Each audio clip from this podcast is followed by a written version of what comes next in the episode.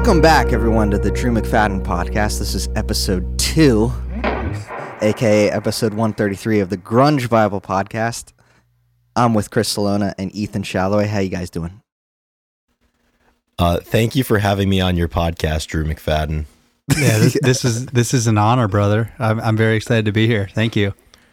Uh, well, yeah. uh, I mean, on this podcast, we uh, we ask you how we're doing. How you guys doing? This is part of the show where we say, "How are you?" You know, I'll start. I'm doing well. Um, yeah, it's been a really solid week. Um, this past weekend was busy. Had my little brother had a pottery sale, and then my pop up turned 85, so we had a family party. Had some That's homemade huge. ice cream, and uh, we've been working all week, so that's really nice. 'cause that means a big check's coming. Obviously, uh, I'm sure there's you know there's people that work really consistently, so that's nothing new. But uh, my my work ebbs and flows, so so it's nice to know that a big check is coming. You know, all those part Absolutely. part timers out there. you know, Uh, they say I I I uh I don't live to work. I work to live. Absolutely. I think I've heard go. that a time or two before. Yeah. So anyway, yeah, I'm doing good. You know, just getting up early, grinding out a whole day every day, and uh, it's been solid. You know, can't complain. It's amazing, man. Chris, how you doing? Um, you know what? I'm actually doing pretty well. Um, yeah, I, I see. I, I think I had you guys is- there for a second. The rhythm Um, is back, huh? The rhythm is back. I'm back in the groove. Uh, I've had a busy couple of weeks, um, but I found myself like in the eye of the storm type situation. I'm I'm grooving. I'm I'm moving. I'm I'm smoothing. I'm I'm doing all that kind of stuff. Uh, I feel really good. I'm like pretty pretty relaxed and pretty calm, which is good. I haven't felt very calm in a while, so uh, this is you know great. what that means, though. That means you had a big weekend coming Exactly. up. huh? I'm just I'm just going to completely derail all of my progress in 48 hours time. Yes, that's what's happening.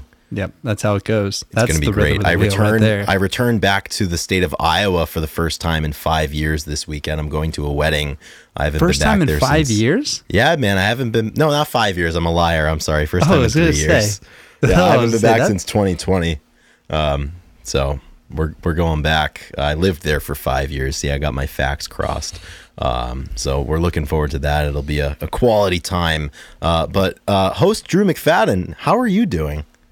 I'm doing well. I'm doing very well. No, again, I know I say it every time. No traffic infractions, which is good. That's huge. Yeah, we gotta we gotta make sure that we're we're staying on the up and up there. yeah. Got to see E in person a few weeks ago at a wedding as well. Right on. Uh, actually, I actually officiated it, so it was it was pretty fun. Was that your first time officiating a wedding?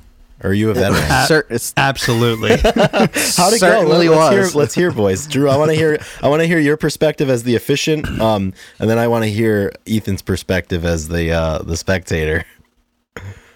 yeah. Well, I mean, I thought it went. I mean, I thought it went well. Of course, I'm going to say Right. that. Um, I w- the one thing against everybody was the weather. Uh, unfortunately, it was raining Oof.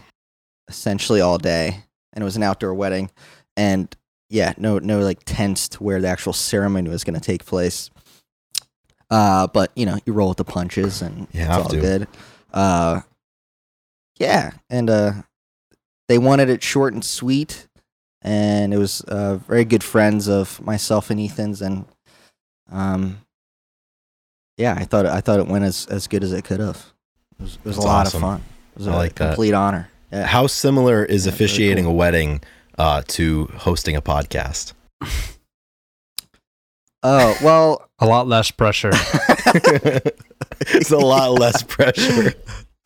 I'm pretty sure Drew. I'm pretty Uh, sure Drew dropped the ring. Is that right?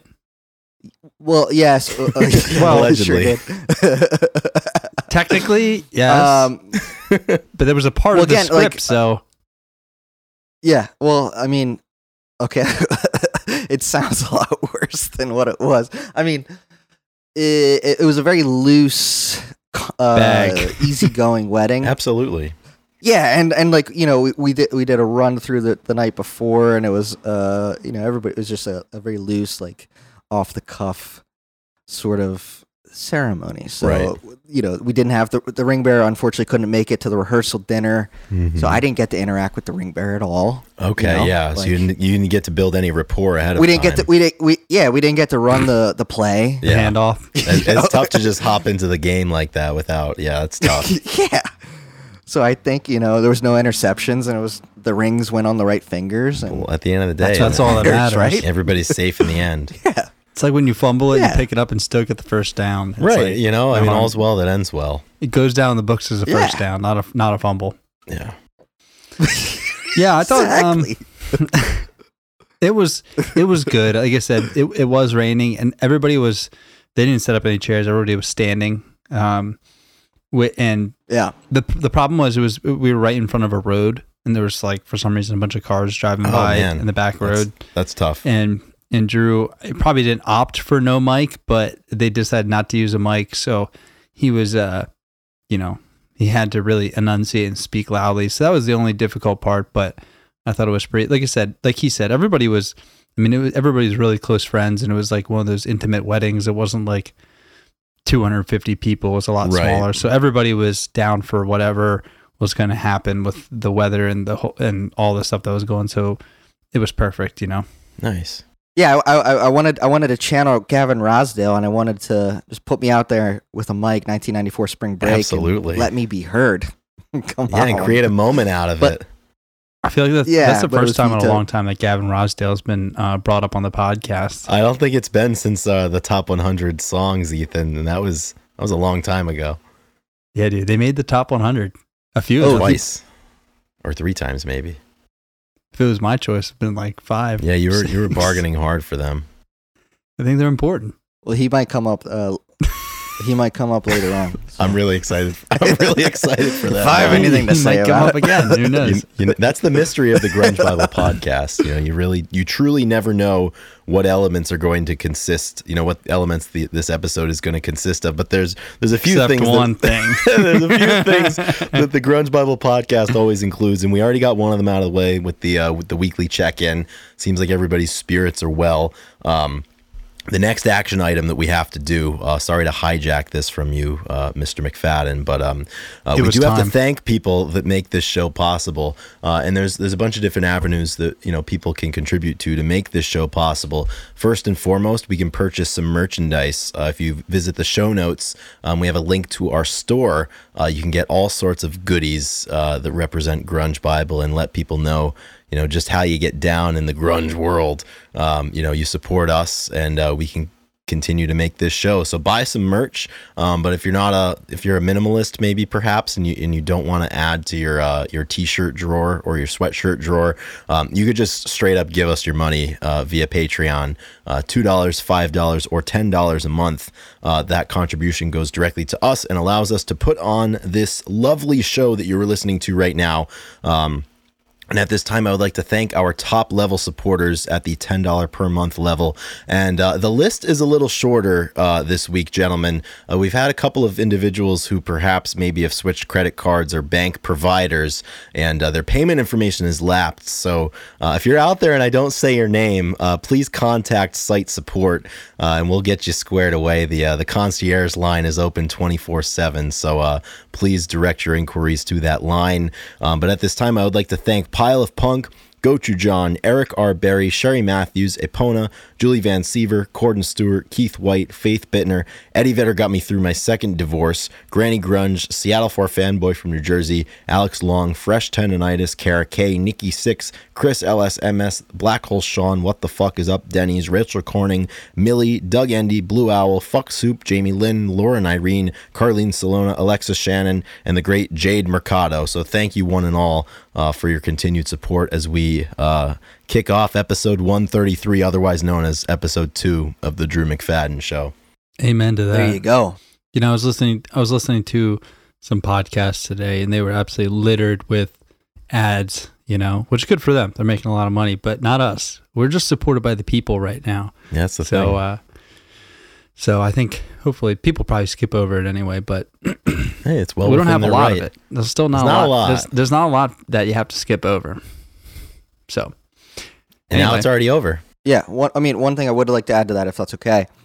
uh, the merch is actually pretty high American quality. Absolutely. Made here in the USA. handcrafted. Uh, it's it's hand, it's triple ply. It's it's. I mean, I I wear the sweatshirt quite regularly in the um in the winter months. Um, so I'm I'm you know big advocate for it. It's real. It you know keeps you warm. Does its the, job. ver- the versatility of it is unmatched. I mean, I've seen people in Michelin star restaurants wearing it. I've seen people, you know, logging with it on. I've seen, you know, people in divorce court with it on. I mean, all over the place. I mean, you see the I Grunge went- Bible gear. Yeah, I went on one cruise in my life, and the captain was wearing a Grunge Bible beanie at sea, and it was really, really sick. See, you wouldn't think that we're that nautical, but we kind of get down on the open seas a little bit Yeah. if we have to. It was wild. Yeah. One more thing I would like to add, Chris, in terms of ads, is Ethan. Where Yes. are we with uh, a Grunge Bible House, man? yeah Oh, the Quinn yes. Shalloway Grunge Bible house transaction.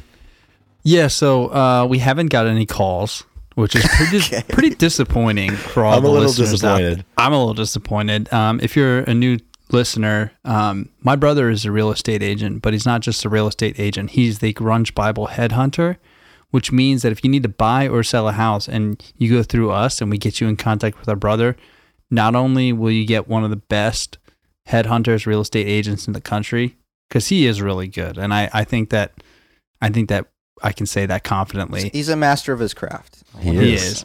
He is. But what you're going to do is you're going to be able to buy or sell your house seamlessly. And through that, Quinn's going to give a, cut us a part of, you know, the deal basically. So when you sell your house, you're going to make a lot of money.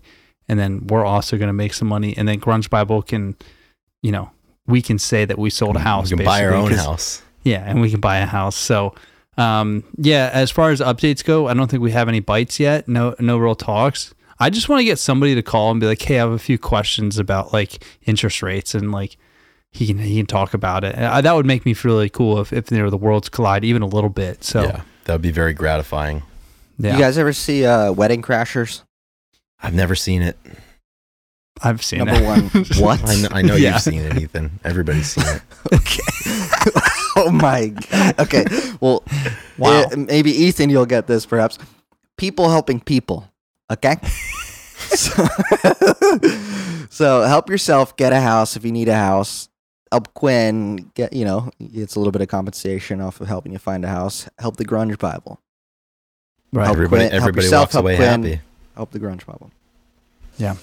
I like Perfect. Cool. All right, guys. Do you want to jump into this? We're doing a little bit of a Q and A thing. Yeah, let's Uh, do it. Drew Mc Drew McFadyen show episode two. I got some questions for you guys. That's right. All right. I'm ready. You t- you tee him up and we'll we'll we'll tee off. well, Ethan, before uh, before we do tee that, him do up we, so we tee off. do we have to disseminate with some uh, this day in music history moments? Yeah, I was going to kick it to the end, but we can quick All right. do that. No, we can. We, we'll save it for the end because I know people really enjoy that segment, so we'll just force them to listen. yeah, to, we'll we'll we'll finish up. We'll wrap it up with that. yeah. So so it- it's 'cause coming I know if Drew's, you're waiting Drew's for got it. some questions. Obviously, he's chomping at the bit. So yeah, please we need ask to away, release Drew. Give us your first one. I'm chomping at the bit, and uh, I'm gonna try to go in a good order here. So, um, I think last time we had the Drew McFadyen show, I did ask you guys this question, and I hope that you have a better answer for me this time. Oh no. Okay. Okay. Okay. So I asked you last time, did you have a favorite composer? And neither of you came back with anything. So I'm hoping. Whoa, that's not true. I definitely said if I if my favorite. I said well the guy who did Tenet, so I don't remember his name, and then Hans Zimmer is like obviously you know the Ludwig go-to. Göransson, Göransson, yeah, okay, and then Hans. Zimmer, okay, so uh, which one's your favorite though? I don't know if we ever defined Ethan's favorite composer. I, I think you worded it last time as who's your what's your favorite soundtrack, um, because I because that's why I said Tenet. But I'll say I mean Hans Zimmer definitely seems like he delivers every time that uh, he gets called up. So I'm Mhm. gonna I'm gonna say he's my favorite. But again, uh, I feel like that's kind of a cop out because that's what people say um, all the time when they're asked. It's okay. You're you're their favorite- Yeah. So like, but there's a reason. There's a reason that you know, you know, Barry Bonds is a lot of people's favorite player or something Right. like. I mean, there's the reason that the It's pretty legends are the legends. Yeah, Tom reason Brady. why a lot like, of people like Pearl Jam. yeah, ex- exactly. I mean, they're good at what they do. So. Um, I, I think there's no shame in saying that Hans Zimmer is my favorite because he, Wasn't a shame at all. Of course not. Yeah. Yeah. So I'll go with them. Him. I like that. I've done my homework. Uh, I may have just done it 19 seconds ago, but I've got it ready to turn into the professor. Uh, Drew, my favorite composer is a gentleman by the name of Christopher Lennertz. Do you know who that is? I don't. Please tell me. So Christopher Lennertz, the reason why he's my he's my favorite composer is uh, he did the scores to all of the old um, EA Games Medal of Honor video games that I used to play when I was a lad. Um, Dude. yeah, man, was, this man this man made some absolutely incredible soundtracks, perfectly fitting for all of those early World War II era Yeah. first person shooter games I used to play with my brother Little back in the day. Thirteen-year-old Chris Solano, Yeah, World even- War II video even games. younger than that, man, Uh, dude. yeah. Like, yeah, Medal of Honor, European Assault, uh, Yeah. dude. The yeah. What were, soundtrack. what were what were some of those games called? Yeah, I'm trying to remember. yeah, man. Well, he's he's done. He's got he's got quite the extensive. Um, Who quite did the Halo? extensive Yeah. resume, so to speak. Uh, Medal of Honor, Rising Sun, Medal Rising Honor- Sun was, was Rising the first one I Sun, think yeah, ever man, played, that yeah. came out in 2003. Um, Oh Medal of Honor Pacific. Assault, Medal of Honor European Assault. Um, he also did the soundtrack for the 2007 Simpsons video game.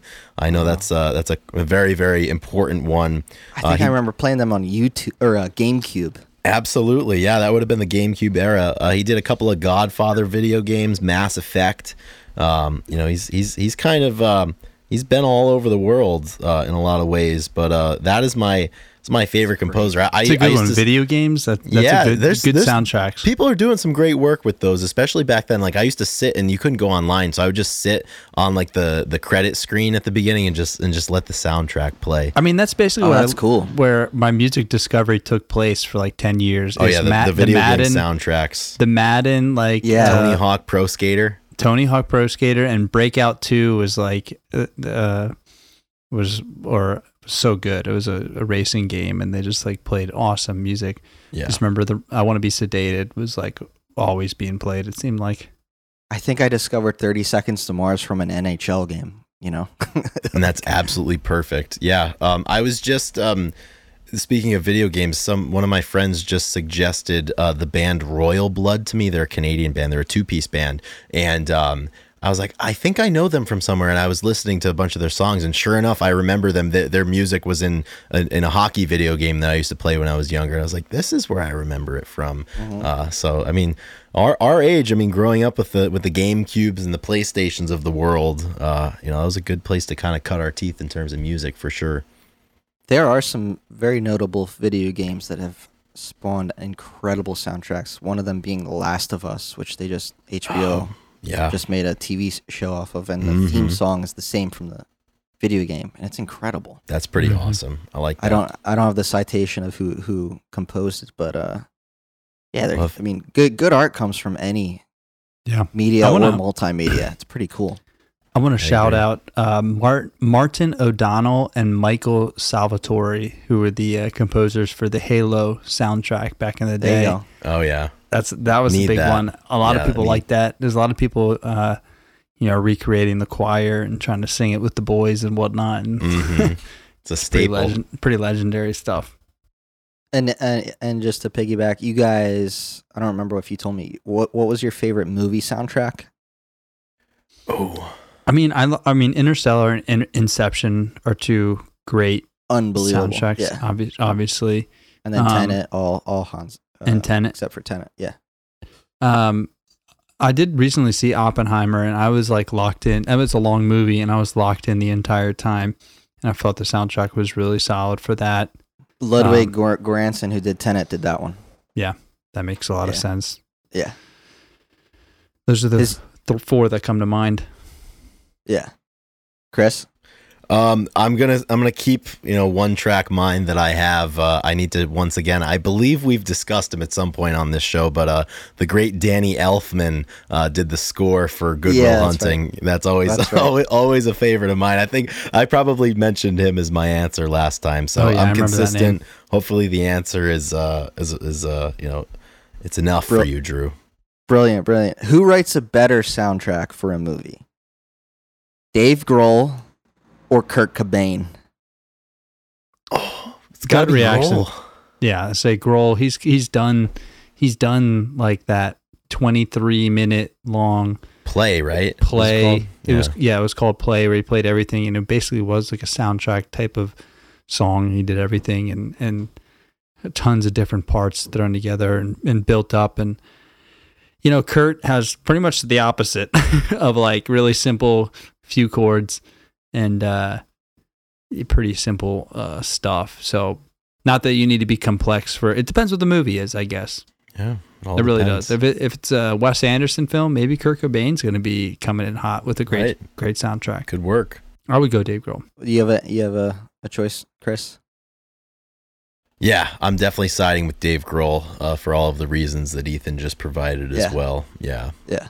Hundred percent. I always th- sometimes think about like you know those great composers like uh, John Williams or Danny Elfman or something. Like if it was like you had to hire them to make a pop song, a rock song, or something. Oh, like would shoe on the other foot type thing. Yeah. What would that sound like? You know? I think they would all be so capable, right? And I think they'd do some really awesome stuff because you think about like like movie scores or television scores or anything like that, like how involved they are and how creative you have to be to fill that space and and and it's interesting a lot of times like you're you're you're writing and you're composing for a specific thing um and you know if you kind of remove that specific thing it's like hey just like run wild and create something um I think I think you get some really interesting results Yeah, because they always kind of have to. There's uh, another piece of art that's influencing their art. right So it's like if you just give them full Carte reign, blanche. blank Yeah. blank space, create you know just create art. I just wonder what it would sound like, but given in like a specific avenue. Yeah, I Um, like that. All right, I got a follow up question: Yeah, Let's hear it. Taylor Swift or Billie Eilish? Who's given a better soundtrack? well the evidence. Can. Finneas be involved with Billie Eilish, or is it just Billie? What'd you say? Can Finneas be involved as well? I would think so. If if Martin and uh, Salvatore can co co yeah, headline they Halo, team then up. We, yeah, we I- get Billie and Finneas yeah, together. you get them both. I think I'm picking Billie and Finneas. They have more of a soundtrack vibe, but like Yeah, Taylor Swift, obviously, with her production value over the past couple of years, has really increased, and she will definitely be able to come up with. I mean, she's done some pretty incredible projects, al- also with Bon Iver and stuff. I, I feel Right. like. Jack Antonoff. Well, she Drew, a what do you think? so- she has a theme song for uh for Bond for the latest Bond movie. That's Did not know that. What? I didn't And know Hans that. Zimmer. I, And I'm, with with I'm- Hans Zimmer, I'm dropping the ball here. dude, it's Wait, incredible. Taylor Those- Swift and Hans Zimmer are working together. Bi- Billie Eilish and Oh. Finneas and Hans Zimmer. They Oh. did the themes, the the main title. That's pretty awesome. See, I didn't even know that when I asked the question. I knew I Dude, picked him for a reason. after after this after this uh, podcast, you got to go on YouTube. It's at the Brit Awards, I believe.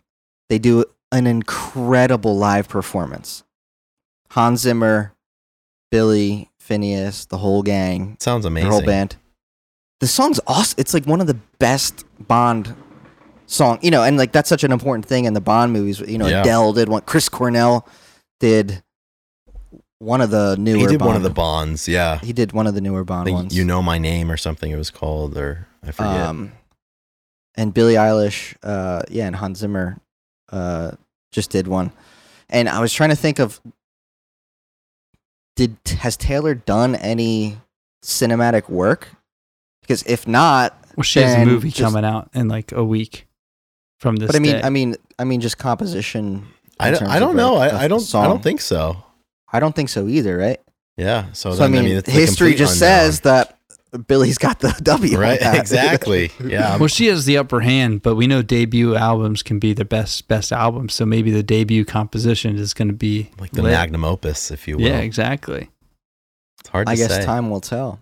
Time will tell. I mean, I, I I I did actually have a question about Taylor Swift for this, so I guess we could just piggyback right there. Thoughts Yeah, on Taylor Swift and the success of this uh apparently very historical, at least financially, tour. Do you guys have you guys been following this at all, or Yeah, I heard that this tour is going to catapult her to billionaire status. it's Is she still most on lu- tour? How long has this tour been? It feels Oh, like it's- it's been going on for it's been going on, I think, since the early summer, late spring type type thing. But I know Feels there's like more it's been, dates like, to play. Like she's playing overseas now. I think she announced like more t- more dates in the U.S. Like I think like Minneapolis or something. A bunch of places that she hasn't been yet on the tour. But um, Yeah. it's incredible, and, and I mean she. She brings it every time too. Like she played a couple of couple of nights uh, in Foxborough where the New England Patriots play, and one night it was just raining buckets, and she played you know two and a half hours or whatever you know in the pouring rain. And you know she's just she's just one of those performers that you know can seize any moment and make magic out of out of seemingly anything even even like the Prince. circumstances that you would think. Yeah i mean exactly. Um and can kind of make magic out of anything even circumstances that would be you know far from ideal. Um so that's the thing. I mean people pe- especially, especially a lot of people I think that listen to uh, the Grunge Bible podcast who are who are grunge heads. Uh, you know, you, you have the tendency to discount you know some of the newer stuff by younger people or different generations. But she, whether you enjoy her music or not, whether like it hits you or not, like she she is a performer and she's incredible. So I'm I'm all for anything that she does. That's what a lot of people have been saying. That just the experience is Yeah. Pretty awesome. Just in, Mhm. you know how the show is orchestrated. It's a and- huge and production, everything. huge It better production be. value. Yeah, Yeah. seriously.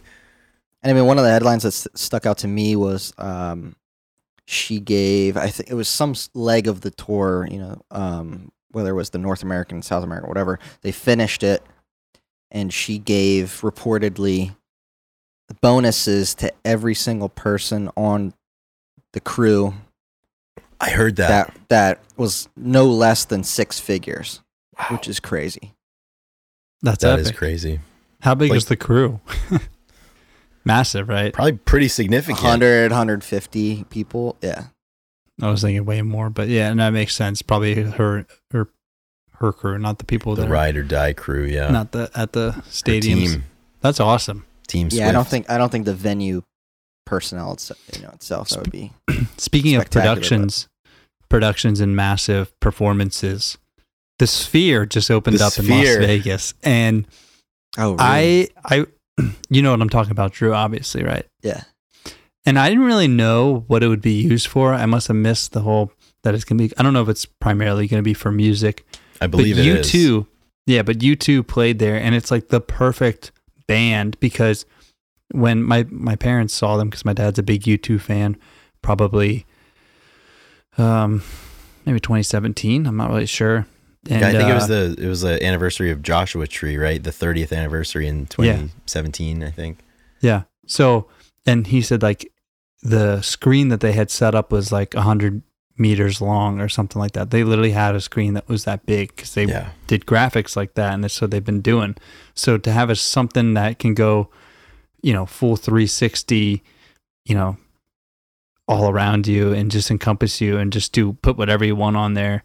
I mean, that has to be, that would be absolutely mind blowing. I'm like, I'm like, okay, I, ca- I definitely need to go see a show there. I'm, I mean, that's kind of at the top of my list.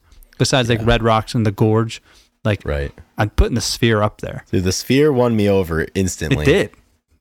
Yeah. It won me over. And and you two, they're playing like a like a 25 show residency there uh this year into into next year. So and I agree they're Perfect. like they the, built it for him. they're the perfect band to to open with it because I mean even back to their tours in in the early 90s and mid 90s I mean the production with the intent that they that they approached the production of of their shows with to make it you know equal parts theater and you know and live music I mean they're absolutely perfect for it and say what you will about Bono but I mean I love him I love all his creative vision uh, and the band I dude, I, I got chills when I saw some of the videos coming from from that first night at the at the Sphere. I would I would love to go to a U two show there. Well, that leads me uh, kind of a little bit uh, smoothly into a fan question. We put out a Q&A to the fans.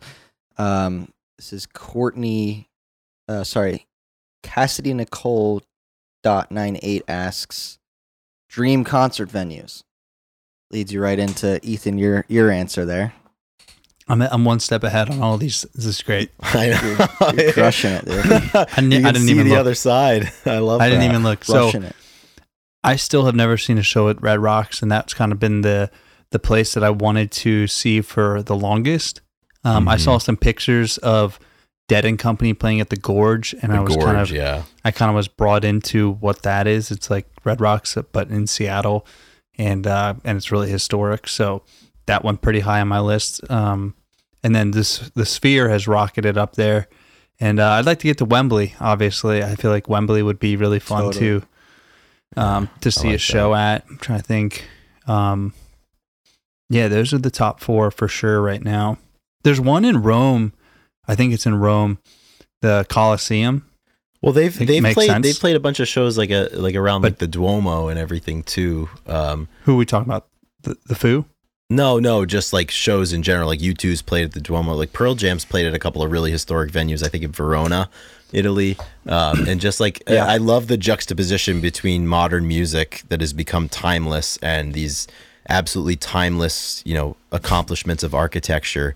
Um, and it's cool. I mean, you're blending hundreds, sometimes you know, a thousand years of tradition together. Um, and you know, to put it together, and when it's done right, it's so seamless. So I mean, anything like that, where there's a lot of history, I think is something that's really, really special. Yeah. Yeah. there's like I said, there's a really really cool video of the Foo playing. I th- like I said, I think it's the Colosseum, like uh, or that's what it's called, and One of them, yeah, something and like it's that. got pillars everywhere, and it's like it looks unreal. I mean, it looks it looks out of it's out of a movie, like amazing. I like that. Have, you guys have seen a show at MSG or no? Uh, no, I've never seen a show at MSG. Just a, just a I think basketball game. Just a Knicks game. I think that would be kind of an obligatory before you yeah, kick the bucket. Got to see a show there. I think you're right. Chris, you Um, had a chance to see Phish there, didn't you? I did have a chance to see Phish there. This was Oh, like in like April of 2022. Like somebody that I met through this page, and I, I met in real life. Like we got together, and he's like, "Hey, by the way, uh, three days from now, I'm going to MSG for three nights of Phish." Um, Wait, tell him how you met, Chris, because that's also important. Yes, so so so this this this this gentleman, he is the scoreboard operator at Fenway Park. So they have an old historic I mean, a 100 and some odd year old scoreboard out there that, um, you know, it's updated by hand. So, like, you, you put the numbers up. They're like these big steel placards. You put them in, you stick them in, and, you know, you kind of keep the score that way. That That's his job. So, he stays in the scoreboard for the games and updates them appropriately. So, I think, um, I, I posted something related to Boston or maybe the Red Sox. He's like, hey, he's like, uh, I I run the scoreboard at Fenway. Like, if you come up to a game, uh, shoot me a text. Uh, I'd love to get together. So I, it, by happenstance, I was going up to a game like a week after that. So I went up and I, I met him and he gave me a tour of the scoreboard and everything. Uh, my family was with me. It was really cool. He's like, by the way, he's like, in three days, I'm, I'm going to MSG for Phish. He's like, I've got a ticket with your name on it if you want it. And I, I, I couldn't swing it, but uh, you know, maybe we had I- just we were just there too. yeah, we were we had just been to New York not that not that long ago. Prior to that, um, so I, I missed the boat on it. So I'm gonna have to circle back on uh, for some for some MSG action. Drew, have you have you seen a show there? No, No. no, no. That's it's on the list. Uh, you know, to answer Cassie's question, dream, dream Yeah. venues. I think there's that. I think they should turn the Coliseum into a music venue. I don't see why anybody would veto that, other than the Well, they were of they were gonna do this the stupid Zuckerberg versus Musk fight at the Coliseum, but you know that didn't Yeah. happen because Musk backed out or something. So, Not yet. Not yet. Yeah, gonna- dude. I, I'm still. happen. My fingers are still crossed for that. You know what though? I mean, forget about Zuckerberg buying it. versus Musk. Forget about Oh these my bands. You know the one pop culture event that needs to be staged to open up the Coliseum to a new, a new era. Biden versus Trump. No, even better, a live podcast of the Grunge Bible podcast. Uh, How do you guys think we would do if we did a live podcast? I think it would be cool, but nobody would nobody would go, right? I Not think yet. it would be. I think it'd be fantastic. Really, I think we'd need uh, a few people on stage. Just if to- we did it, the We talked clear about this. the clear strategy to do it would just to piggyback off of like a Pearl concert. Jam show and like travel to a city where there's a Pearl Jam show and like the the afternoon of the show or something like like rent out a venue and, and put it Mm-hmm. on that way so there'd be enough people around that would that would know us um, you know that would that would go to it I, I think that would be really cool and that's something that's like penciled into the the grunge bible bucket list before before we delete the page yeah, Yeah, definitely. Um, recapping a show makes a ton of sense. yeah that would be Um, really cool especially if it was like a two day. Like if they were at a, a place for two days so we could watch a show. We could do it pre the second show. Yeah. That would That be would be- really, be really special. solid. Yeah. We actually talked about this, if you remember, Chris, with uh, Chestnut Grove. We talked Yeah. about potentially putting on a concert, a smaller concert, because then it would be, you know, it would just, it would be, I don't know, way less pressure. But we could have bands play, and we could do like the intermissions, and we could host it. Yeah.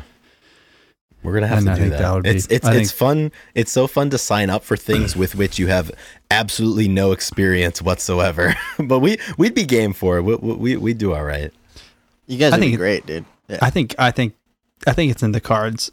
Yeah, it I think it has to be in the cards. Yeah, it's coming yeah. We'll just see where this thing goes. Uh, but just to uh, put the cap on it, I think uh, seeing something at the Sydney Opera House would be cool. That would be really It's awesome. kind of- Yeah. One of my one of my favorite bands is is playing their last show ever there uh, this month. Actually, um, they're a band from Australia called Camp Cope that I'm I'm sure I've talked about on the show before. But Mm. um, they they're they're breaking up. They're they're ending the band and they're playing their last show. I think on October the 13th or something. So not too far after this show comes out. That'd be cool. stinks that they're breaking up. Yeah, they had a really good run though. Cool. Excellent, General. Well, I, I I wanted to start off with the easy ones. Um, we're just now- getting warmed now- up here. I feel We're great. just getting warmed the up The juices now. are flowing. now I want to get a little bit deeper, if that's all right with you. Oh yeah, I can go as deep as you want, Drew. all right. Let's go to the deep end here, there, Yeah, gentlemen. Um, something that I've thought about. I've written a few papers, uh, actually in high school and in college about this general topic. I think Ethan has as well, if I remember back to freshman year, but I could be mistaken. But Colors. I want to know. Oh, that's what it was. It was about colors. Okay, so I was mistaken, but um, I want to know. and pain nice. and pain pain tolerance. okay, so not what I'm about to ask, but yeah. Um, I want to know what you guys think about why. Why do you think music is so universal and so inherent? So, if you look back in human history, there has always been, even, uh, you know, some historians would argue before human history, there's always been music of some sort. You know, yeah, Gregorian chant, just drums were the first instrument ever. Like, what is it about music, about noise and rhythm, about things, you know, these these these movements of uh audible math? Mm. What is it that is so deep and inherent in our soul? I think I could. I'd like to take a crack at this. okay, I got I got a good one too. Then Yeah. Um. I think there's just something intrinsic about being alive, and there's just something woven into the way our brains work that values and searches and needs not only to be creative, but to but to experience creative things. And I think with music, it's one of those things you don't need any level of skill to interpret or to understand. You know, you don't need to be literate. You don't need to have, you know, quantitative skills. You don't need to have any sort of thing that you, you know, could could need to acquire from somebody else or somebody would have to teach you. I think it's one of the few methods of communication or, or understanding that like I think if you have your senses about you, um, you're able to interpret and and it's so it can be so open ended that it can mean you know something very specific to you that it doesn't mean to anybody else. Um, But I think so much of it is and it's tough too i think in like today's world because we're so busy and there's so many distractions but i really do think there is an element in, inside of everybody that yearns to be creative in some way shape or form. Um, and music i think is just one of the most um, accessible ways that people can pre- be creative. Um, so it's equal parts inspiring and it just kind of makes sense because like i said um, you know you don't need any sort of skills to interpret it. And it's so you know it's so open ended and it, and it comes to you just bare as it is and it's up to you to decide what to do with it. So i think there's something really uh, alluring about that um, and i think that's that's persisted forever and i think it's always going to persist forever. I mean the medium will always change and you know how it's being made has certainly changed you know over hundreds and hundreds of years but um, i think that effect and the feeling that you get and the emotion that you derive from it is has been as constant as anything. I think as, as it's a part of the human experience. So I want to. Uh, I think that we need to bring up uh, in symbolism the dancing bear, the Grateful Dead dancing bear, because the bears the bears have been dancing for years, They have been. and they they they never take a break, right? And they're always dancing. And I think the movement and you know the inherent. um it's like an expression even before I'd say lyrics, you know, and if you're a song, you know, if you're a musician, you know, usually you learn music. Uh, that's not true. If you're a singer, I guess you sing first, but like uh, the music side of yeah, it. Yeah, you got to know, know the music to be able to sing to it. But yeah, yeah, yeah. yeah, the groove, and I, I think that um, the, the the Bears have been dancing for years, and uh, you know it's important to uh, to to bring that up. And uh, it's it's funny. I was just looking up some stuff, and I remember I remember seeing something that made me look into it. And the Bears were designed for uh, his name was Owsley Stanley, and his middle na- his nickname was Bear. And he was like the prime, uh, premier sound engineer for the Dead in the early days, and also one of the like the largest the chemist behind the uh, creation and distribution of like LSD back in the day, like during No the sixties in the in the U.S. Yeah, and uh, so uh, a little bit different response than yours, Chris, but. The Dares be ban- the Bears be dancing. The dares be dancing. yeah. They've been dancing for years, man, and and no one knows why. It's just when you hear the music. That's why, you know, sometimes I love that about you know jam bands is because you don't know why you're moving around and grooving. I mean, just like the big beat and all all those, yeah. you know, like I said, or just the stuff that makes you kind of move around. And I think that um, it's unexplainable a lot of times. So when you- when you talk about like, it's like the the inherent and native like response is to move, and I think uh, that's the inner bear in us uh, wanting to dance.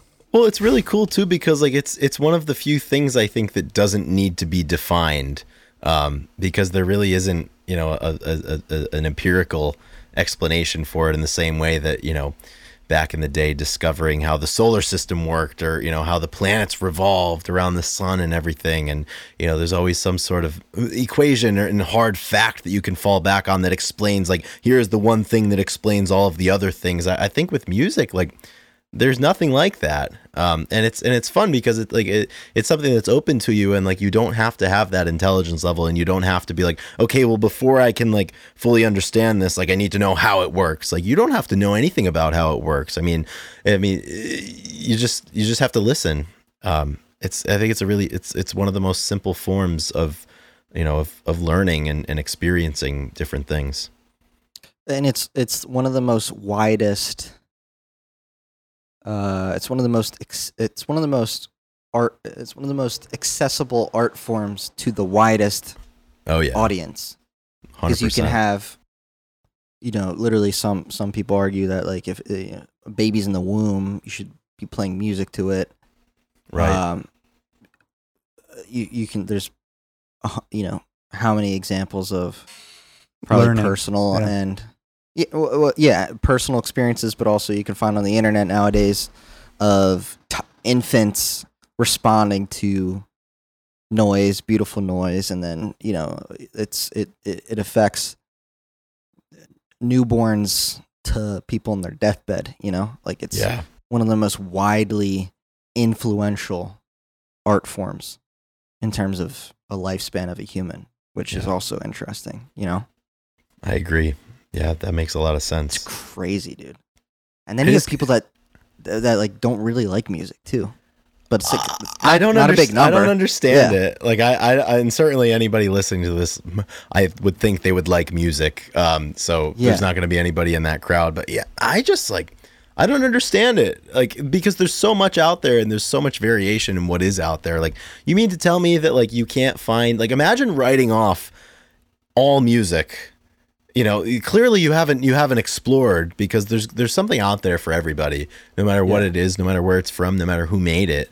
Um you know and, and a lot of times too like it's cool because you can make it yourself. I mean what qualifies as music? I mean is, is just about any anything you know? So Mhm. make some yourself be creative. I think it's really important to be creative in any way shape or form. So people have been Yeah. doing it for thousands of years. Yeah, and not just uh, hit the, you know, nail on the head more and more, but just you got me thinking, Chris. It's like, so if it is the most widely accessible form of art, because you don't see too many toddlers looking at the Mona Lisa and being like, "This is incredible." yeah.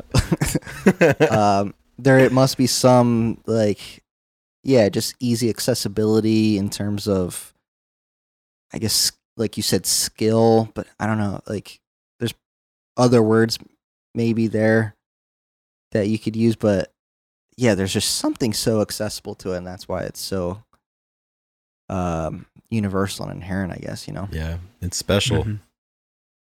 it is special it is special That's why we love all right music. what That's why we love music. You don't really have to explain yourself. You know, Yeah. you can. You can explain why you love it, but sometimes you know that doesn't do it for me and, and this does. And that's enough. Yeah, totally. And then uh, piggybacking off of wide array of ages. So, ultimate band or musician to interview, dead or alive. for Classic. Ethan and Chris. Classic question. This is a classic question. I'm gonna change up my answer because usually, I mean, Yeah, you know, let's give Dave- it uh, an update as of October fourth, twenty twenty three. So, okay, where do I want to go with this? There's a lot of different ways. Um, I'm gonna pick someone that's passed away. Um, and I think I'm gonna go with just because we came up along uh, last week or two weeks pod, but um, I'm gonna pick a, a drummer. John Bonham would be really cool to talk to. Um, obviously playing in Led Zeppelin and uh, being very influential for a lot of people um, getting into drumming and, and music. Um, I think that just because he's, I mean, he was, I mean, there's a lot of really good drummers obviously before him and Buddy Rich and all the guys, but um, it would be fun to talk to talk to him and uh, yeah, just kind of hear what it was like, you know, playing and playing and during that time, and because I usually go a little bit, well, yeah, I don't think I've went that went back that far in the people that I've, have wanted to interview. So I think Bonham's a pretty solid choice. It's a very I like choice. that. I think I'm I'm definitely going to change up my approach as well. Uh, and there's a lot of individuals that occupied this time and space and genre, I guess, if you will. Um, but one that comes to mind, um, the old blues scenes back in the day. Um, I would love to sit down and have a conversation with Muddy Waters, the legendary blues musician. I mean, he was active from the 40s until his death in, in, in the 1980s. And I mean, the amount of people that he played with, um, the amount of people that he influenced, um, the stories that he would have to tell, um, just really, really incredible. Uh, and I have such an appreciation for the blues, and, and he was certainly on the cutting edge of a lot of different things. I mean, he's you know one of the forefathers of like the Chicago blues scene, for example, and um, you know just a lot of the the ethics and the and the ethos that comes with you know the low down blues. He was such a great prac- practitioner of it, um, and I just have so much respect for it because I'll always say it, it, without the blues, I don't think you have a lot of what modern music has become. So just to So much sit is down influenced and, from the yeah it, it is and, and and i and i i love it and it's just it kind of dovetails off of the the question that you just asked like why is music so stirring? I, I think the blues like blues are very simple you know in terms of their construction you know 12 bar blues like one of the most simple progressions that you can have but there's just so much feeling behind it um, and there's so much experience woven into the way that those people would play um, that is really fascinating. So you know to be able to have a, have a conversation and sit down and and discuss like what went into those feelings and, and how how they came to feel that way and, and how they how they were able to craft that into their songs um, was something that I think would be a really really compelling conversation. Yeah, it's dope. Yeah. Do you have an answer for this question, Drew? Um, yeah, I think one of the most interesting people I'd love to interview is John Mayer because I think he's such a intellect. Mhm. And my old mentor Tim Sonnefeld met him once and said he's just a sweetheart. Um, I love John and- Mayer. yeah, and I think you know could talk about music, could talk about food, could talk about watches. I think it would kind of be an all-encompassing conversation. You know. Totally. Uh, that's my live answer. Uh, passed away answer would be probably um I'd love to like just go back in time and and talk to like, you know, Mozart and just see how crazy he was yes. cuz you just hear about so many like so many crazy stories about him and he was so so good in forming melodies and stuff and I just love to just peek into that mind, you know. Yeah. Mm-hmm. That's that's a good answer. I'm I, I I'm not Yeah. surprised that that that would be an answer of yours, but it, it is a really compelling thing to think about. Yeah, and then uh, so uh, to weave in again some of our uh, listeners' uh, questions, Freak X uh, asked uh, what I thought was a kind of an interesting question. Have you ever met? And I'm going to expound on the original question and just generalize it more. Have you ever met any of your idols? This person was asking more about music idols, but let's just expound. Say, have you ever met, gentlemen, any of your idols, generally speaking, um, or any, and then more specifically, or any favorite musicians? If so, who? I can go first if you want, Chris. Okay, yeah.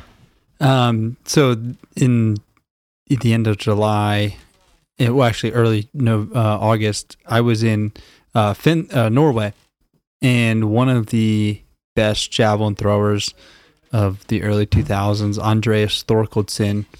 He was a two-time Olympic gold medal winner and multiple world champion. He's thrown 91 meters. You know, definitely top 15. I don't know if he's still in the top 10 um, and just a just a master.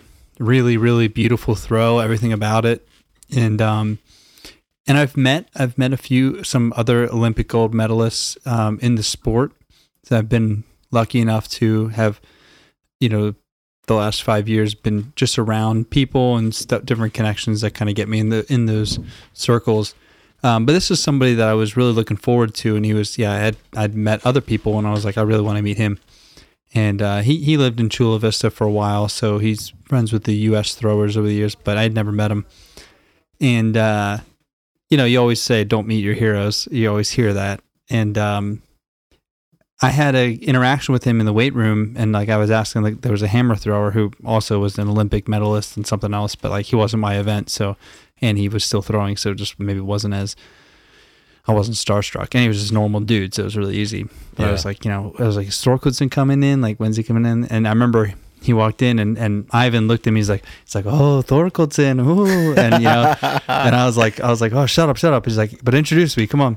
So I walked over, and he's like, you know, this is Andreas, and I shook his hand. He's like, Andreas, and then like he walked away, and I was literally like, oh, that was it and I didn't get to have like any conversation with him besides that.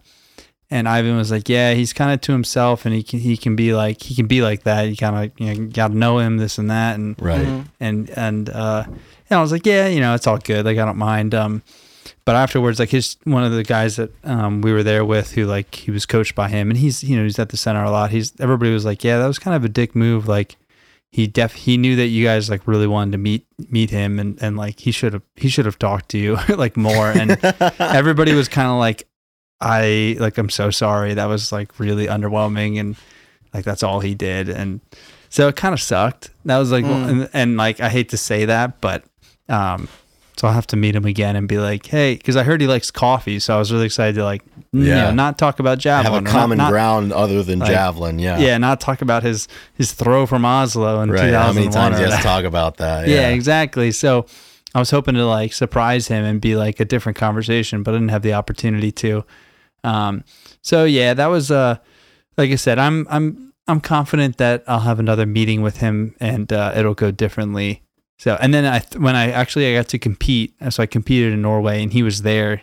Him and his coach were watching, and um, I threw like shit. So I didn't have. I obviously wasn't going to go up to him and talk to him, and and he like pieced out pretty quick afterwards. But like I didn't I didn't have the If I just threw well, it would have been much easier. He would have been like, oh, Much pretty impressive. easier to, to, yeah, to, to ford that but it was was not so easy. So yeah. Yeah. yeah, And then uh, in terms of music, anybody uh, yeah, notable that you were like excited to that you have met that you were excited? I mean, I can think of a few just knowing you, but you met the Dirty Heads.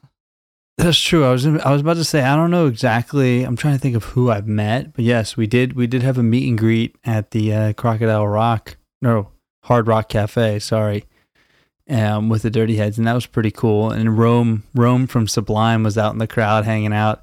He was absolutely zonked. They they Hell all yeah. were. So the conversation was just like a lot of head nods and like, yeah, man, thanks for being here. Yeah, that's pretty Um, epic. But like that's fine with me. And um, I'm trying to think who else. Do you have any anybody else on your mind that I've met, uh, Drew? That I'm trying to think of other music. I haven't met like. I feel like I haven't really, like as far as like the people. I mean, we we obviously had PD on the podcast, and that was pretty awesome. I was really excited for that. Yeah. Um, I mean, off the top of my head, for you, just uh, anybody involved with the podcast who is obviously amazing to be able to say that we, you know, we've met them, Eric them on, Lederman. that sort of thing. Yeah, Eric Lederman. um, yeah, people like that. But uh, no, I, I defer to your brain for recollecting your experience. Um, well, yeah, but you did, did remind me of the Dirty Heads, so yeah. Um, I'll Chris? keep think. I'll keep thinking. Yeah. There's another music guy, but go ahead, Chris. Yeah. um, then, uh, I don't I don't know if I've met uh, any of my heroes. Ethan, it's funny that you said like the oh like you never meet your heroes. Um, uh, there's there's a really good Wonder Years lyric, and it's uh, growing up means watching my he- heroes turn human in front of me. Um, and I, I think there's there's something also about just like getting older and like now that I'm you know the age that I am and like I've been operating in the world like I don't know like everybody's we're all just people, you know. Um, but I'm sure there's there's definitely people out there that like if I met, I would I would completely take back the you know you never meet your heroes type thing. Um, but I there's I I really haven't had any sort of uh, interactions like that, um, meaningful interactions. You know, because like if you just like see somebody in public or like you get their autograph when you're a kid, like a famous sports player, like that doesn't really count because you didn't really have like you didn't share like a, a human moment or an interaction with them. Um, and and musically um yeah i would i would definitely say you know the, there's a, a few people that we've been able to interview uh you know music music adjacent uh through this show whose work that i've really admired that it, it was really interesting and and exciting for me to have conversations with i mean uh chris cafaro has been a really great friend of ours for you know for a number of years now and having admired everything that he did um you know with his art uh, through photography. That was really cool. Obviously, Petey as well. Uh, Julie Lydell, June Swoon, you know, her music has been really important to me. So that was one that I was really excited about. Um, but yeah, it's it's it's a pretty short list. Uh, I just haven't had you know uh, access, I guess, or, or, or shared moments with a lot of people. But um, I'm I'm certainly gracious for the ones that I have. A thousand mods, Chris. thousand mods. The problem is they're Greek, so the the language barrier was, uh, uh, you know, it was the there was a there was a barrier there, but you know, there's, there's a shared there's a shared couple of head nods, you know. Absolutely. Yeah. Drew, have you met any of your heroes? Um. So, uh, I don't I don't know. Um, I at a very formidable age, I saw a video, um, an interview with uh, you guys know Neil deGrasse Tyson, Yes. astrophysicist. Uh, hmm yeah, and just philosopher kind of. Um, must have been seventeen or eighteen. Um, I saw a video with him. I, I love listening to him. I love learning about like um astronomy and stuff. Um, and he was asked about his heroes, and he gave this like really interesting answer that I've that stuck with me. I use in job interviews because I, you know, I think it's a I'm, I'm gonna use of it now. I it's can't a wait little to bit hear of this. yeah, it's a little bit of a different take on it. And his take was, he's like, I don't have like he's like I don't have like one hero. I don't have like you know some people say they're you know just an example their their dad if you're a guy or maybe Right. you know whatever the case is. You know I have uh, Tiger Woods is my hero or you know whoever is your hero. Um, we're humans. You know, there's things that are heroic from one character that maybe another aspect of life, you know, they aren't your hero or something, right? So he was saying, well, you know, I want to kind of devise my own hero and be like, I want to take that from that really incredible aspect from that person, that really incredible aspect from this person, that really incredible aspect from that person, and then form my own hero. And I like I like hero. that. That's, that's That's- really cool. That's who I chase. That's who I want to be. Yeah. and I think that philosophy makes the conversation like this so much more accessible too because I mean we all interact with people every day that have really really admirable qualities and different things that you admire and you want to emulate and it kind of like uh, chops it down to size that like it's accessible and it's also believable too that you know you see people you know in your day-to-day life and you know they're your friends they're your family that are really gifted at certain things and you're like well you know I I see them like they're people like you know I can I can aspire to be that versus like you know a lofty celebrity or somebody in the public eye that like you won't cross paths with that you kind of like, you know society is built up into being this this certain thing. I like that a lot Yeah. actually. That's yeah, cool. and I it, it always stuck with me, and I yeah, Neil deGrasse Tyson. Shout out to that guy. That's cool. The man. I wonder he might be listening. Well, That's gentlemen, good. I don't know where we are on time, but um, it might be getting to the part where I kick it, the show back over to you, and it turns into the Grunge Bible podcast again. Um, the, we're, we're pull, pulling the plug on the Drew McFadyen show. Uh, Ethan, uh, how how are you feeling? We, we have time maybe for like a, for one more question or rolling on about an hour. Yeah, yeah, we can absolutely do one more question. Yeah, Maybe a let's do it. softball would be good. You know, something like what's your favorite candy or something to something. ease ease out But of yeah, the give episode. give us give us another good one, and then we can uh, hit a few more points before we sign off. So I want to follow up with why is music so inherent? Why is it so intrinsic? And then if you look back, it's changed so much throughout human history. Okay, every everything from just just drums to just chanting to just choral to just the orchestra to developing horns Big sh- band. you know strings big band blah blah blah then vocal and you know where do you guys see music going where do you see if you if you have elect and are gifted with children what are your children going to be listening to where where does everything, this everything that I forced them to listen to.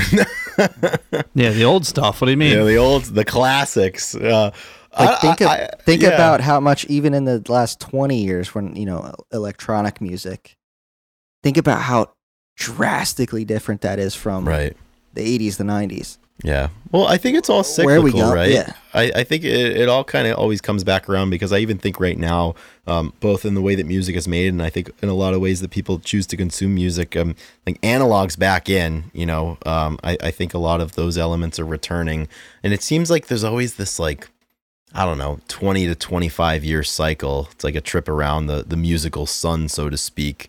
Um, And it just kind of, you know, you pick up different ways and it might present itself, you know, differently each time that it goes around. But, Uh-huh. you know, I think the pattern, the pattern, I think is probably already there, right? So it's like right now it feels like we're kind of getting back to a little bit more analog stuff and, um, you know, I'm sure you know that'll that'll redevelop again. It's the same thing with like fashion, for example. I mean, shit's always coming around and getting recycled and being reimagined and spinning off and everything like that. So I think for me too, um, it's kind of fun just being a passenger on this thing. Like, uh, thankfully, because of a lot of a lot of friends that I have, like like you two, um, I have become much more open minded in terms of art and music and, and what I would consider to be things that I like.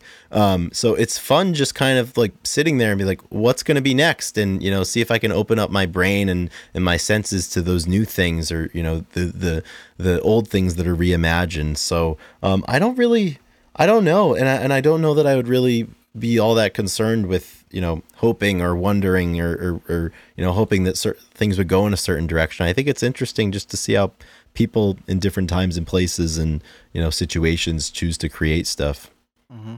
I think uh, that the vocal side of music. I know. I know. There's a big like EDM and and like kind of like no uh, less vocals, and we talk about where music started, how there was a lot of just drums or just orchestra, just strings, and obviously vocals. Then there's a full band and stuff, and I feel like people are uh, going away from the bands and doing a lot more. You can do so much by yourself.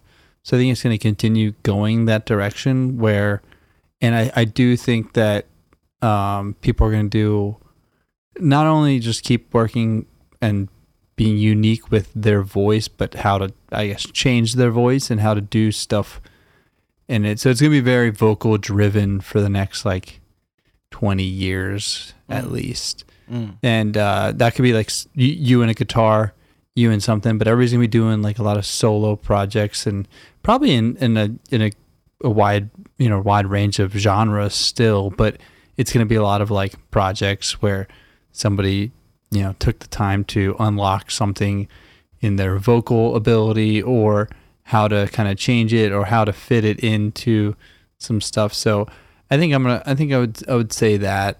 Um, that's kind of what I'm naturally feeling like. I feel like there's a lot more singer songwriters that are doing well for good reason. I mean, they're really they're really solid, and people are like clinging to that type of music right now. You know, the EDM is maybe is has run its course in the U.S. That is that kind of boomed like ten years ago, or Yeah. The the dubstep and the, all the chill steps and all that. So the electronic stuff maybe maybe phasing out a little bit. You know, I feel like the bands and the you know guitar solos and all that stuff are phasing out a little bit. So yeah, more singing. I'm just waiting until we all get back into our Gregorian chant era. That's kind that's that's coming back around. We need more ha- Halo soundtracks, dude. Gregorian man. chant. Yeah. It's kind of awesome. Yeah, I agree. I agree. E. Um, because what has what started, I think, through the EDM thing, where that I think you're right. Like it was a little bit more popular seven, five years ago, sort of thing. Um, but what did what has I think stuck through that is, um, people manipulating the voice with uh with a computer and making it an instrument, turning it into a synthesizer sort of thing like you use it you know starting with a, a bass sound of a voice and then turning it into something electronic kind of sounding Yeah. um, that is stuck through kind of the less you know the the um, EDM and EDM pop sort of being becoming a little bit less popular um, so I think something with that is going to continue like you said for the next foreseeable future Yeah. We'll see if we're that. right. We will see. Maybe we'll, We'll still, still- be doing the podcast. we'll still be here talking shit I guess so yeah Episode 691 of the Grunge Bible podcast. yeah Here's a simple, simpler follow up. What type of, if you, you know, and Drew, you do create some music. What type of music are you aiming to create right now? I've been playing a lot of drums in this past two weeks, and of course, like I'm, I'm getting nostalgic. I'm playing songs like I just played. I was playing "Holding On to You" and "Car Radio" by Twenty One Pilots, and I was having so much fun. And I was like, God, I wish I was back. Like, I wish I could play this with the band. I was playing some other songs, playing some front bottoms, and I was like, dude, I just want to play this with people that are gonna like want that want to play this again. So I don't know how creative I would be if that sounds that sounds really bad, but I would be creative. But like, I feel like I would I would still play all the old older this stuff I like to play. I guess I have a very I have a very specific drum style that I think I like to be involved in.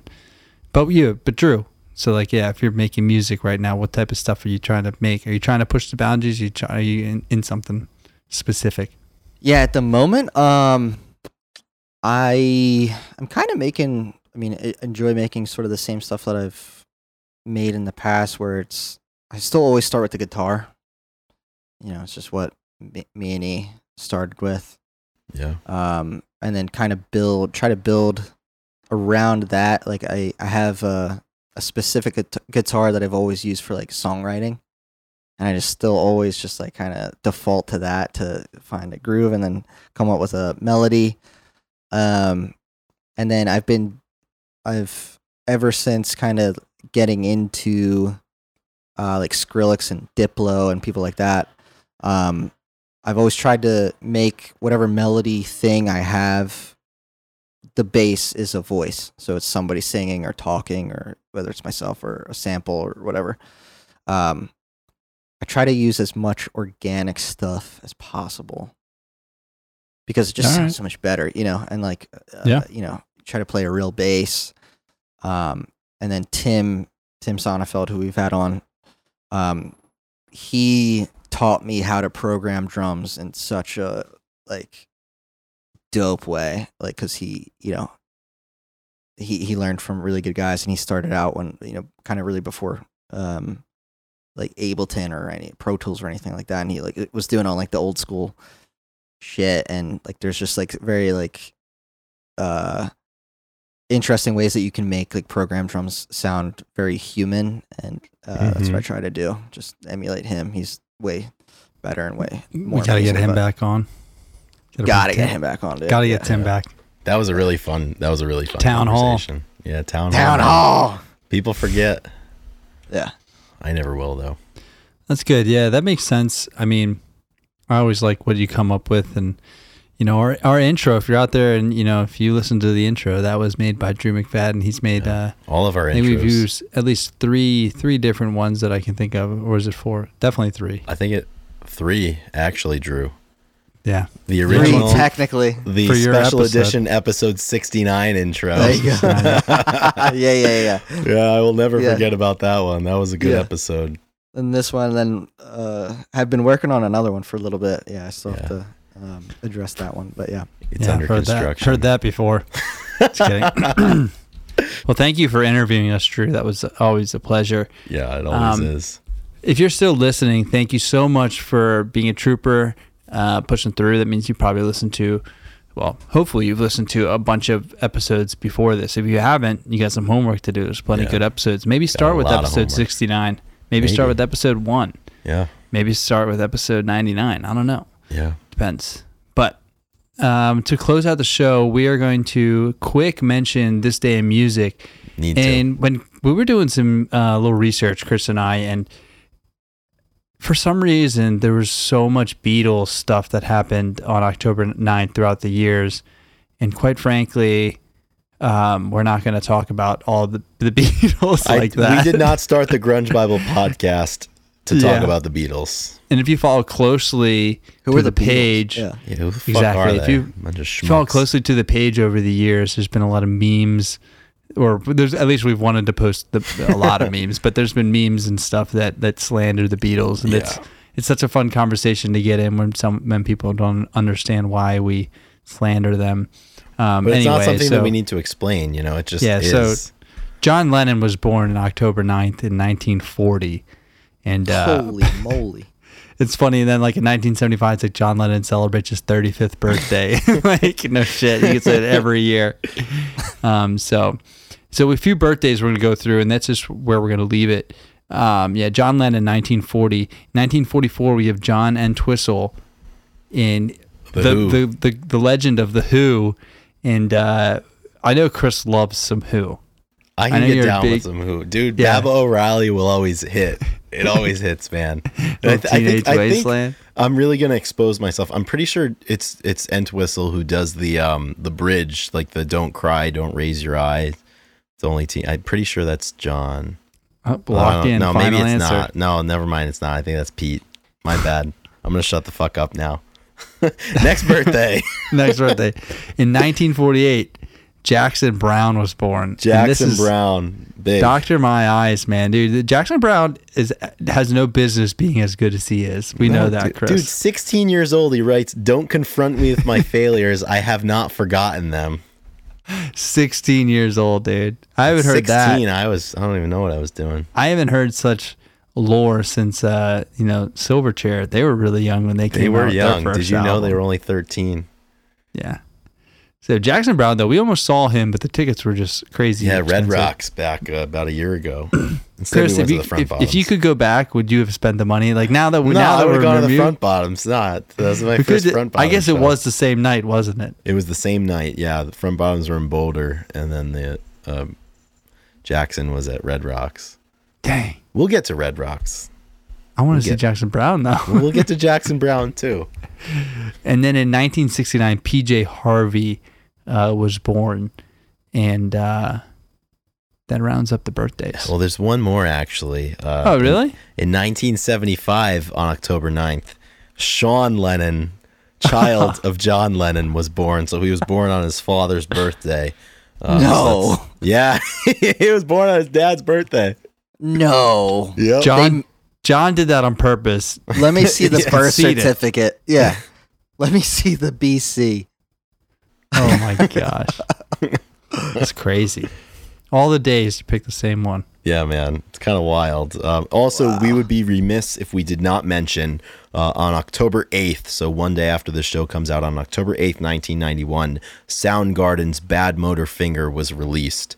Uh, probably my favorite Soundgarden uh, album, although Down on the Upside's been skyrocketing up the charts lately. But Yep. uh, big October 8th guys around here for Ebbs and flows, ebbs So and It always ebbs and flows, yeah. So that is this day in music history. So uh, Mhm. now that we've disseminated with that segment, um, I believe the three of us have uh, uh, one more one more thing that we need to get done before we close it out with a uh, uh, a special song here. But uh, it's time for some songs of the week.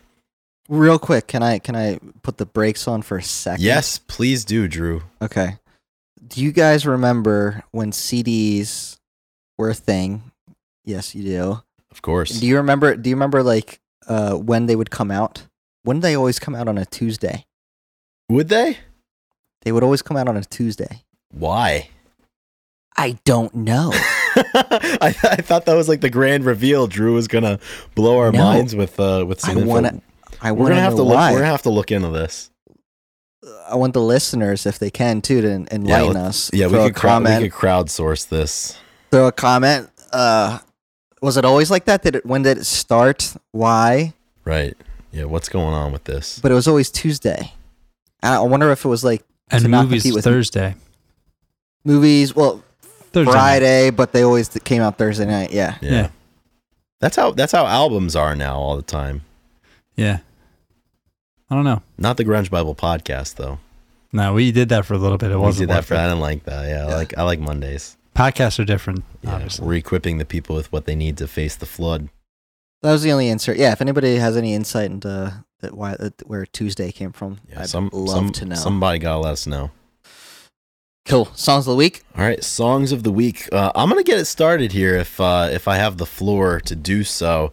Uh, I'll take I, I, will take cleanup. I got a, I got an awesome transition. Nice, man. So my song of the week uh, is not the song of the week that I have uh, written here on my trusty notepad, uh, but I made a a audible at the line of scrimmage based off of one of the uh, questions that we had earlier. So my song of the week is going to be from Christopher Lennertz. It is going to be Dogs of War main title, which was the theme song to Medal of Honor European Assault. Um, Wow. it is in fact on Spotify, um, so it can in fact be listed on the Grunge Bible Songs of the Week playlist. Wow. So I'm locking Dogs it of. War. Dogs of War main title. I just texted it to you guys, so you Okay, can have it you. and you can bask in the full glory of uh, of Christopher Wow. Lennertz. Christopher Lennertz. Yeah. So that's that's what we're gonna do here. Um, it, I was originally going to pick a uh, song from uh, one of Dan Campbell's side projects. He's the lead singer of the Wonder Years, but that can wait until next week because uh,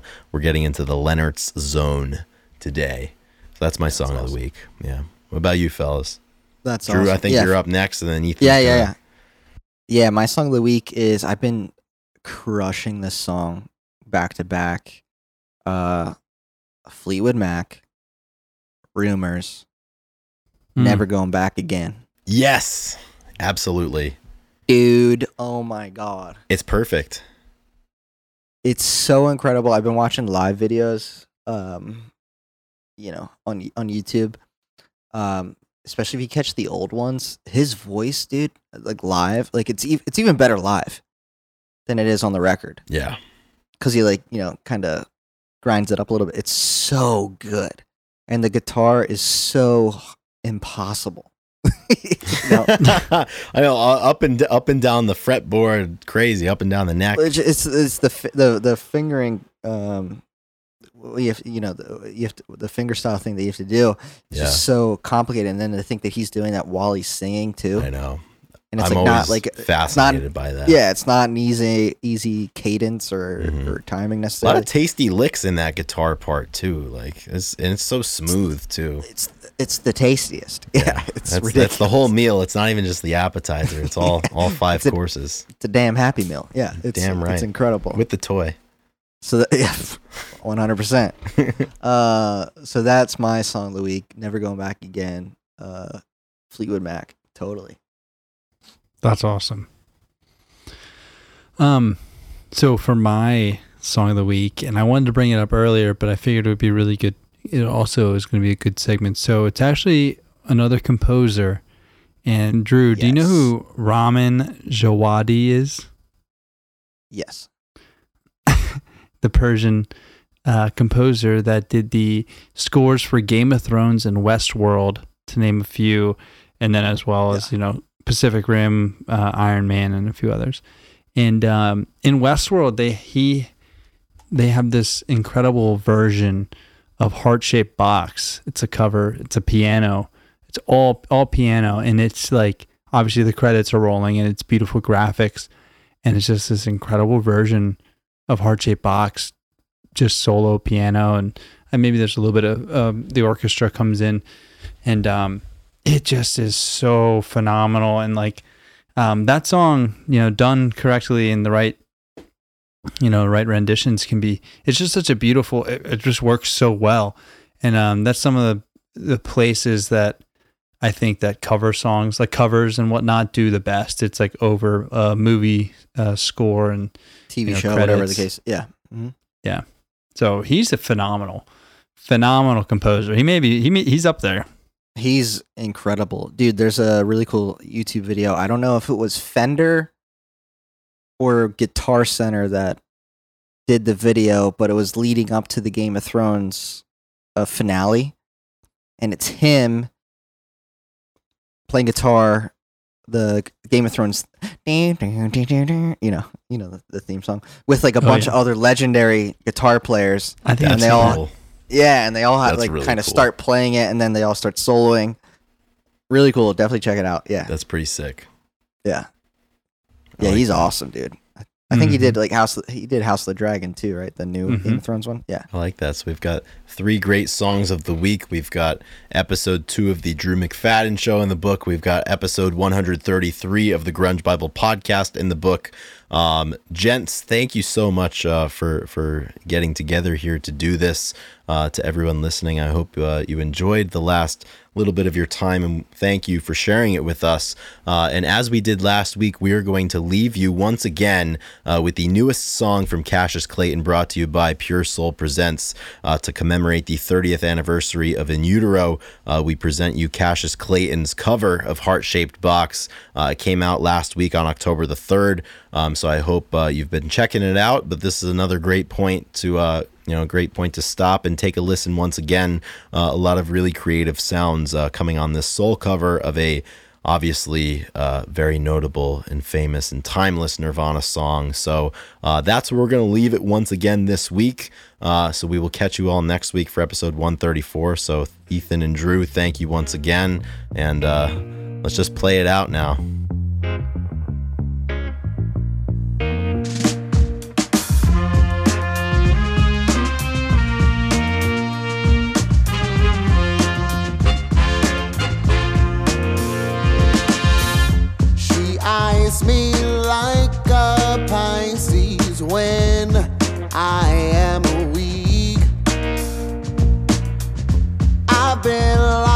Inside your heart shaped box, uh, girl, for weeks. I've been drawn into your magnetic trance. uh, I wish I could eat your cancer